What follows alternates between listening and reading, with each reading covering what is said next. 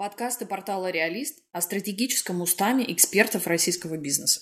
Здравствуйте, меня зовут Ольга Бредихина, я предприниматель, инвестор, психолог, и со мной Максим Карпов, предприниматель-инвестор. Первая тема, которую мы хотели бы обсудить, это партнерство в бизнесе. Добрый и, день. Да, и парадоксы, которые мы, с которыми мы сталкивались. И у Максима и у меня большое количество было опыта в партнерстве, как удачного, так и неудачного. Ну, то, что ценят, то, что угу. говорят удачно, неудачно, неизвестно с точки зрения опыта. Может, то, что неудачным казалось а что является удачным. критерием, да. Да, да, да, да. И главное сроки. То есть тактически это может быть чудовищная неудача, потому что она связана с какими-то фантастическими ошибками, но на самом деле, как потом, через много-много лет может оказаться, что ты по факту очень дешево приобрел, приобрел архиценный опыт, который в последующем помог тебе заработать уйму денег, счастья или еще чего-нибудь.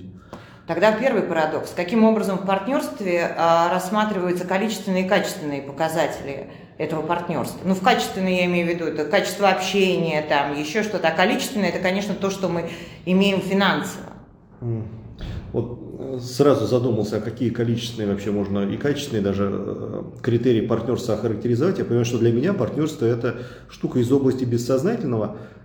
Просто вспоминаю недавнее исследование, которое я прочитал, где говорилось о том, что в, э, в одном из французских вузов пытались понять, как однокурсники будут формировать долгосрочные дружеские отношения.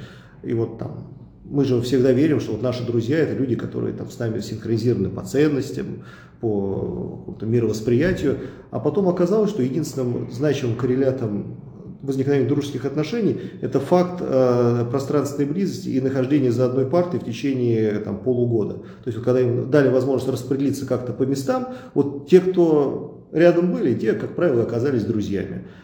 Э, и это значимая корреляция. Вот мы так устроены, человечество, как м, вид – что мы очень легко формируем дружеские, партнерские взаимоотношения, причем ну, это эволюционно было обусловлено, просто потому что еще 100 тысяч лет назад выбирать было особо не из кого. То есть у тебя там ближайший сосед, если не брать твою семью, находится там в 10-15 километрах. Можно, конечно, сказать, нет, мне нужна какая-нибудь особая там, глубина, близость и так далее, поэтому не буду с этим соседом, буду искать, пока не помру. Но, скорее всего, те, которые искали, пока не померли каких-то дружеских кооперационных отношений, те потомство оставили значительно меньше, нежели те, которые очень легко объединялись, и, в принципе, без разницы с кем. Сосед, говоришь, говоришь, ну, как бы... Ну, а потомство это количественные или качественные показатели? Вот, видишь, ну, как бы потомство это, конечно же, если в единицах измерять, то уже точно количественные. А качественное это способность его адаптироваться, оставлять, соответственно, тоже потомство. То есть все, короче, можно можно, наверное, перевести в количество. Просто партнерство это такая штука, которая плохо, в моем представлении, ложится на цифры, а чуть, возможно, лучше на какие-то буквы в виде эпитетов а, и качественных характеристик, но больше это вопрос э, простых вещей, как синхронизация и э, взаимодополняемость друг друга. То есть для меня партнерство это штука, при которой человек, с которым я взаимодействую, мне с ним приятно, это раз. Второе, мне с ним выгодно, это два. Выгодно, потому что он дополняет своими компетенциями мои. А как тогда при начале партнерства в бизнесе, мы же про бизнес говорим, там в семейных все посложнее и по-другому, да? Мы говорим про бизнес, как там же написано в уставе, у этого такая доля, у этого такая, и она определена количеством. Как туда вот эту синхронизацию-то вписать?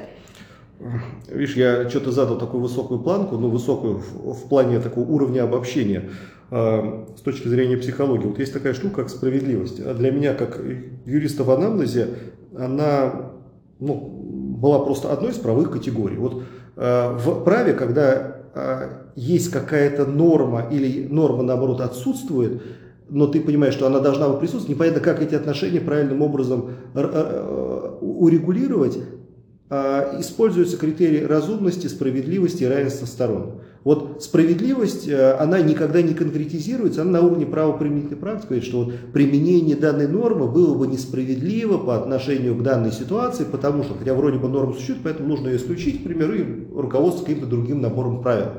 Вот для меня э, справедливость это была такой философской категорией. Сейчас как выясняется, вот был замечательный ролик на YouTube, когда двух э, обезьян-капуцинов поместили в соседние клетки. Одной давали виноград, второй давали огурцы за одну и ту же работу. И когда та, которой давали огурцы, увидела, что той дают виноград, она начала бунтовать. Много такой знаменитый ролик, можно посмотреть. Ты не видел, нет? Но э, настоятельно рекомендую посмотреть. Я, это, я, я, я точно не помню ученого, он, э, он э, достаточно известный биолог, который показывает, что принцип справедливости, он зашит не только в человеческие мозги, но и в мозги как минимум других приматов. Вот э, поэтому вот эти вот количественные показатели, которые отражаются там в уставе, это на самом деле такая реализация принципа справедливости в конкретный момент времени. Причем штука вот, допустим, если мы уже говорим про парадоксы, что в динамике э, полезность партнеров может меняться. Вот Да, на старте, э, на старте максимальная полезность, конечно же, наверное, у предпринимателя. Человек, который как разведчик, он прокладывает тропы, он ищет применимую бизнес-модель, а операционный человек, он где-то там в сторонке занимается какими-то, ну, уже там, пока еще вторичными процессами. По мере взросления бизнеса, когда бизнес становится самостоятельной единицей, когда появляются уже отточенные, отлаженные операционные процессы, наоборот, удельная ро- роль предпринимателя, она резко сокращается. И тут появляется партнер, который занимался операционкой. И вот если у партнера, который занимался операционкой, к примеру, доля не знаю, треть, а у предпринимателя две трети, потом возникает явный диспаритет, что работа Ну, меняется, к примеру, да, а старая конструкция остается. И вот как в этой ситуации действовать? Вот мой ответ, не знаю, правильный ли он или нет, я при прочих равных исхожу из того, что мы с партнерами должны быть в равных условиях. То есть у нас не важно, кто сколько в момент времени вкладывает, но мы исходим из того, что на длинном горизонте мы приблизительно вложим одинаковое с точки зрения своего опыта, своей энергии. Просто в разное далее. время, да? Ну, в разное время, с разной интенсивностью, возможно, иногда с разным КПД, но любой спор по поводу того, а вот почему там у меня там 80%, а у тебя там 20%, он должен иметь рациональное объяснение. К примеру, если один из партнеров, к примеру, там, вкладывается еще деньгами, ну окей, тогда, а второй только экспертизой, ну можно опять-таки какие-то бенчмарки и логично обосновать. Но если все в равных условиях действуют, то и доли, наверное, должны быть равными. Поэтому партнерство э, можно оцифровать, но нельзя забывать о верхнеуровневой логике, что для устойчивости отношений необходима справедливость распределения. А справедливость достигается понятными, во-первых, э, принципами распределения конечного продукта, равенством в большинстве случаев, либо если это равенство недостижимо, потому что все-таки один партнер сильнее операционно там, другого, тогда должны быть э, синхронизированы ценности и каналы обратной связи, когда один партнер может другому рассказать по поводу того, что, слушай, я чувствую глубокую неудовлетворенность, потому что я работаю много, ты работаешь мало, причем если он совсем мало и незначимо, и никакой ценности для бизнеса не создает, это совсем плохая история. А есть э, кейсы, когда люди могут создавать какую-то ценность для бизнеса, просто она... И это как вот маленький, маленькая шестеренка в часах. То есть, когда она маленькая, ну что там, такой механизм сложный, но без нее не будет работать вообще ничего.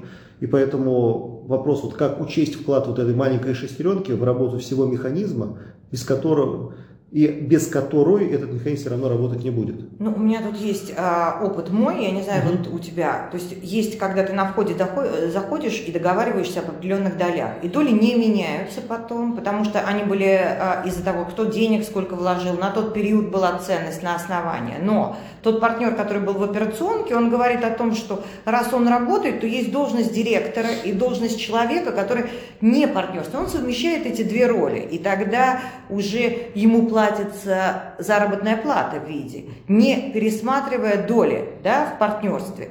Это были достаточно успешные решения, потому что действительно в разном периоде жизни у, нас разные задачи, как у людей. Кто-то не хочет вкладываться. Но постоянно делить доли внутри устава просто не представляется возможным. Согласились. А я как раз к этому ни в коем случае не призываю, потому что у меня и кстати, кейсов таких не было. То есть мы единожды договаривались, ну как бы этих договоренностей хватало на весь срок жизни проекта.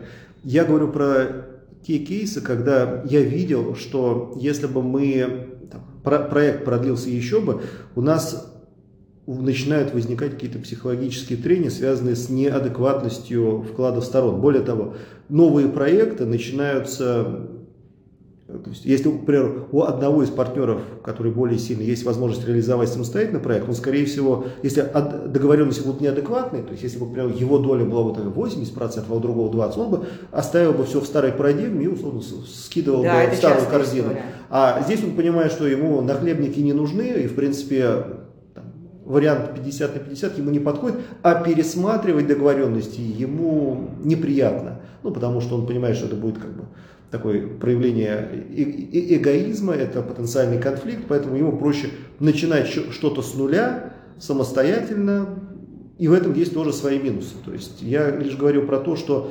жизнь действительно крайне разнообразна на различные кейсы, и в партнерстве очень важно иметь открытые каналы коммуникации, чтобы можно было друг другу высказывать какой-то консерн. Но самое для партнерства невыгодная история – это случаи, когда партнеры постоянно оценивают вклад друг друга. Это как бы точно не партнерство, то есть это больше… Вот партнерство для меня это про любовь, вот, а, про готовность…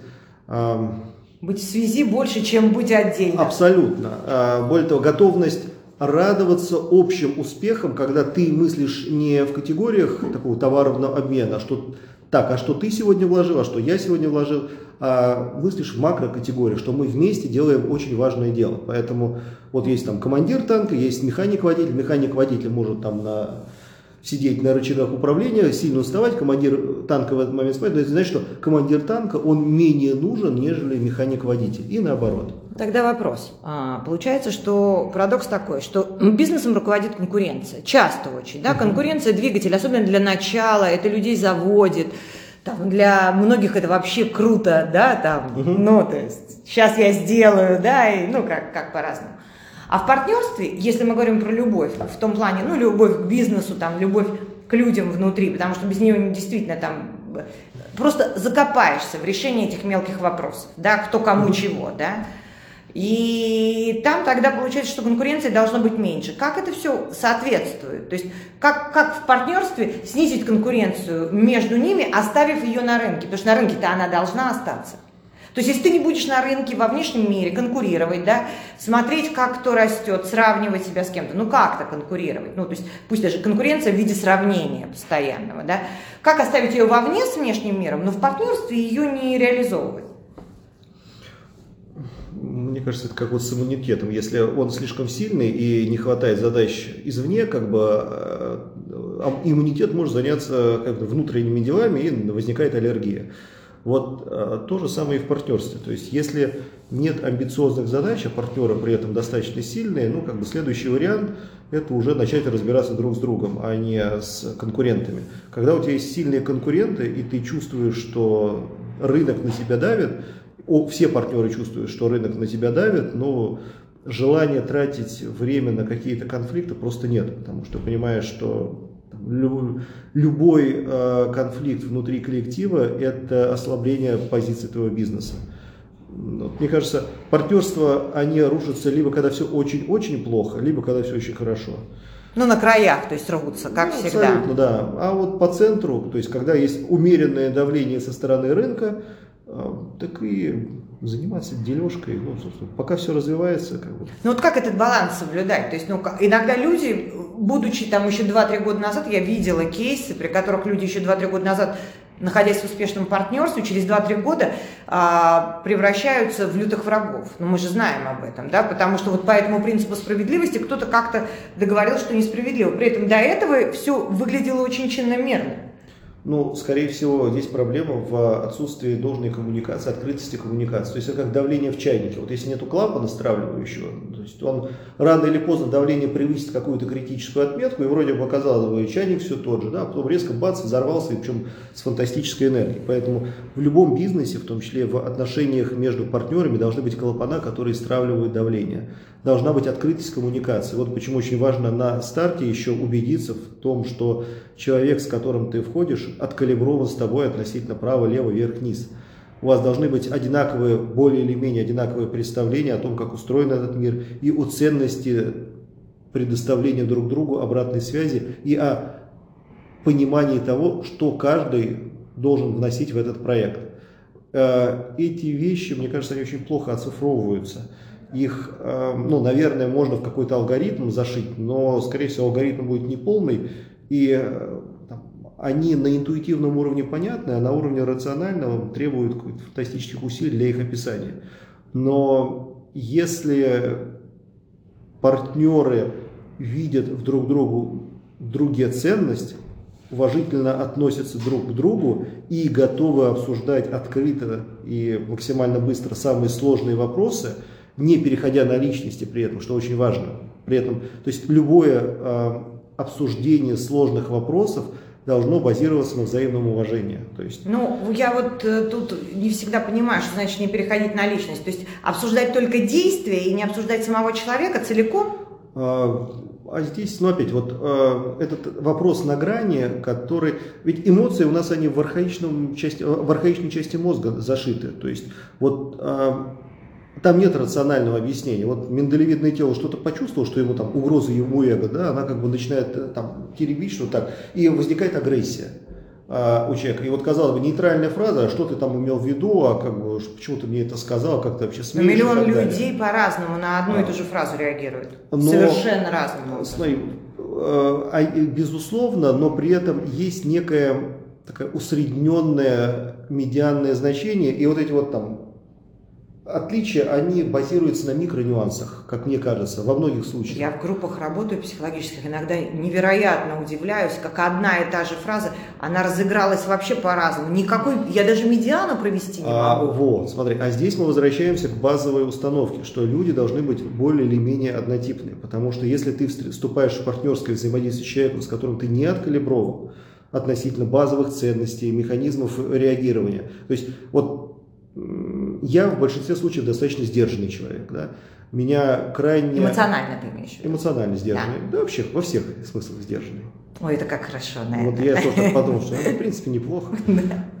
Полезно, наверное. Хотя в этом есть и свои минусы, конечно же, потому что в некоторых случаях эмоциональность положительно она важна, а у меня ее как бы это как дудочка и кувшинчик. То есть очень сложно ограничить себя в плохом плане эмоциональном, не ограничивая в хорошем. То есть эмоции нужно контролировать, и такой неокортекс должен подчинить себе архаичный мозг. Но он, к сожалению, там не всегда вот прям избирает. Можем ли мы тогда сказать, что вот этот парадокс выглядит в партнерстве, возвращаясь в бизнесе, а, по вот этой истории, по эмоциям? То есть эмоции должны быть, без них мы не зайдем в разговор. Ну, мы не зайдем, а... иначе нам все это, как а, в фильмах там, что воля, что не воля, все одно. Ну а как? Реали... Ну, ну, а эмоции, они однозначно полезны, иначе бы у нас не было никаких побудительных мотивов. Так вот, я позволю себе вернуться к тезису, а то я как-то ушел от основной мысли. А, вот меня, допустим, раздражают люди, которые не могут контролировать свои там, негативные эмоции, расстройство, все как бы все плохо, или наоборот, или агрессию. Там, там.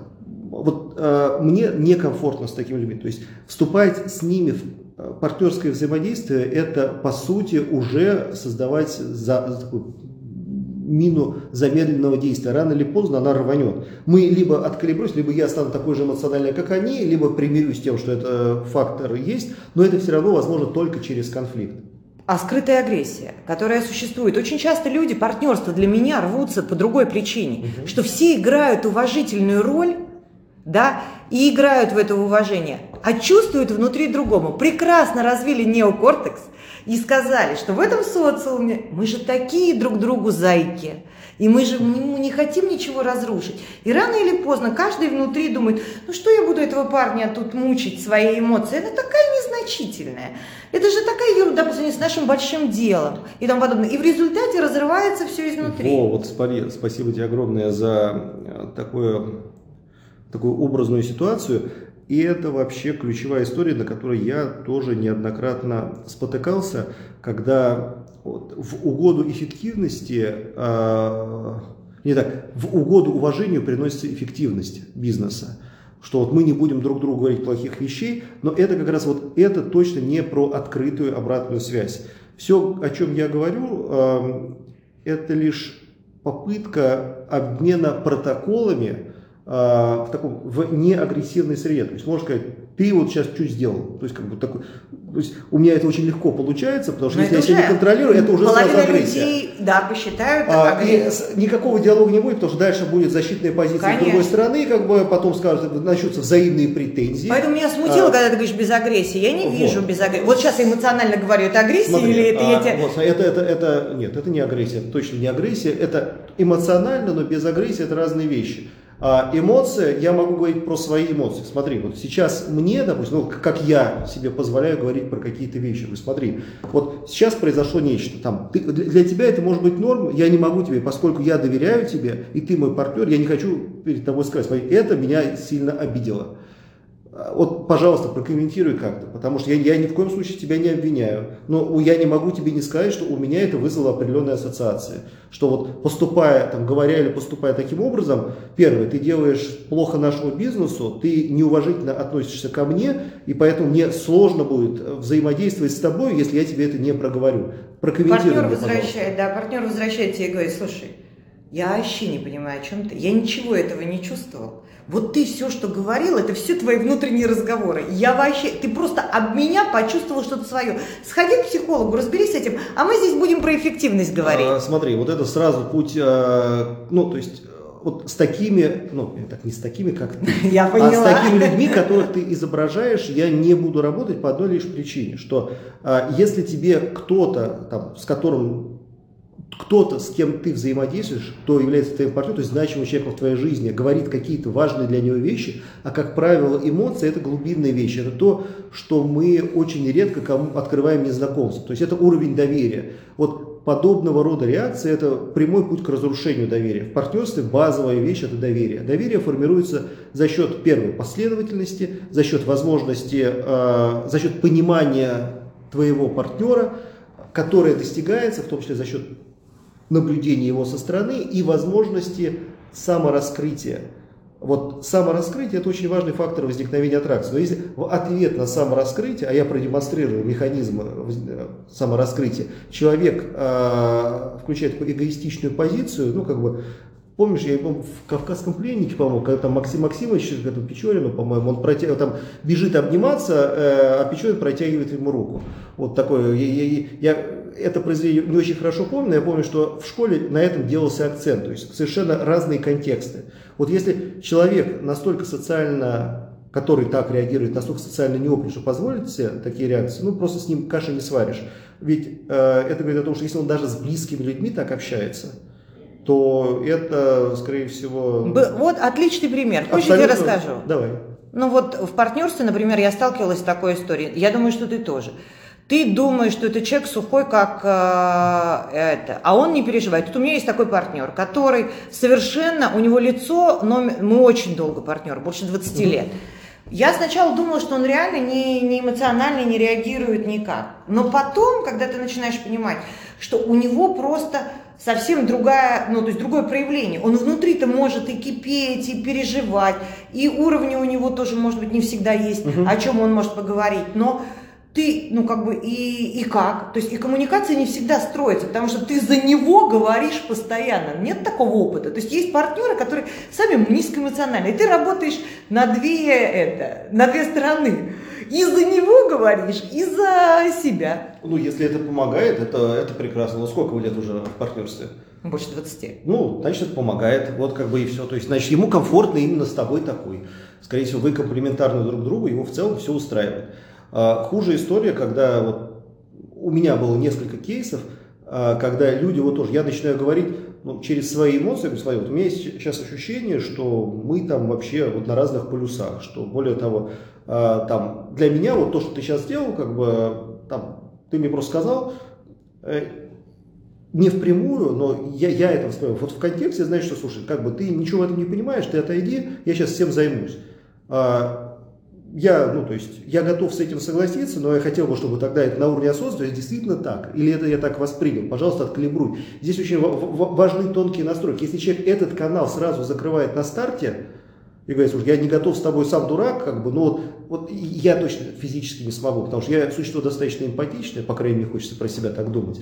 Поэтому у меня мозг, помимо моей воли, будет постоянно возвращать к этому эпизоду. Более того, с бессознательным, ну, я его точно не переиграю. Оно рано или поздно сформирует у меня негативные установки в отношении этого партнера, который на невербальном уровне вот проявляет. Даже если у меня сознание будет там, стараться к нему хорошо относиться, невербально партнер будет чувствовать негативные отношения. И, соответственно, перестроит, как самореализующееся пророчество, он перестроит просто, мое сознание перестроит его бессознательное, его бессознательное так, э, в ответку сделает то же самое со мной. И просто резко возникнет охлаждение отношений, которое приведет к конфликту.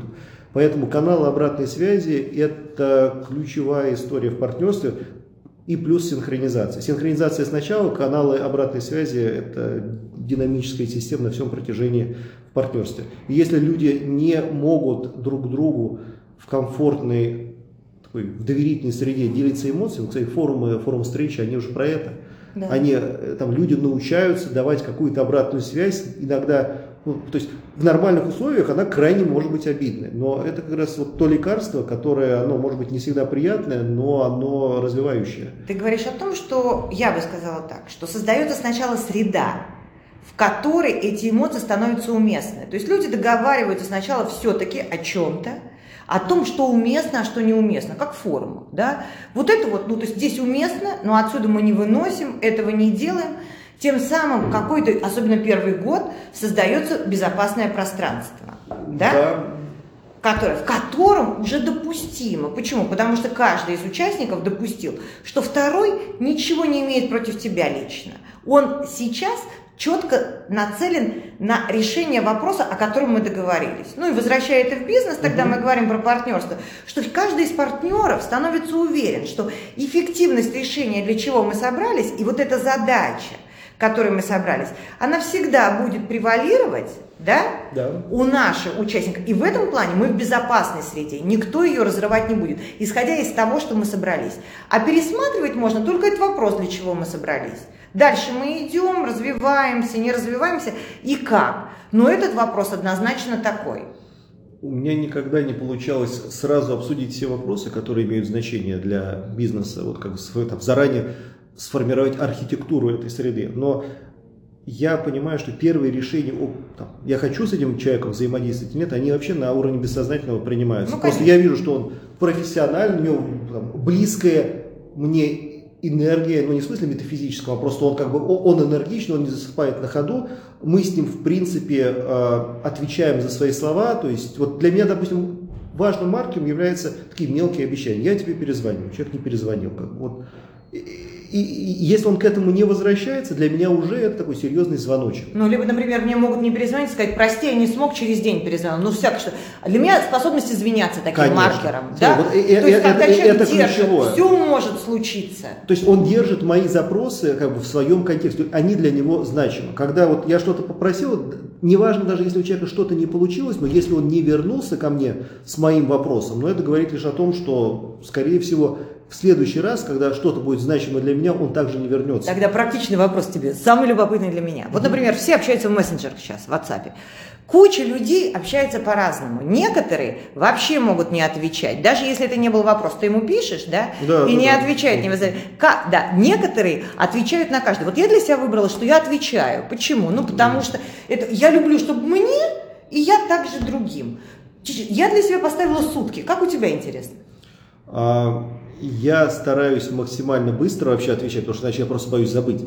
А, что, ну, много. А, их много, этих сообщений, и а память уже не та, это раз. Во-вторых, я понимаю, что в некоторых случаях люди, то есть я оставляю все равно какой-то диапазон на ошибку, просто человек забыл. Да, но если вот, всегда давай первый шанс, э, в сказках три. Да, Помнишь? Да, то есть, Рыбак когда, три раза закинул. Всегда давай второй шанс и никогда третьего. От одного очень умного, успешного человека услышал это. Ну, может быть, такое суровое правило, но когда это в системе, когда ты вот регулярно о чем-то договариваешься, и человек не возвращается тебе, вот это уже точно маркер. Чего. У тебя два правила. Два. У меня три. Как сказка написано три. Ну, не вот три раза, да, третий да. последний, да. Да, поэтому да, я, я про три как бы, а, то есть ты, условно после третьего кейса уже можно говорить о системе.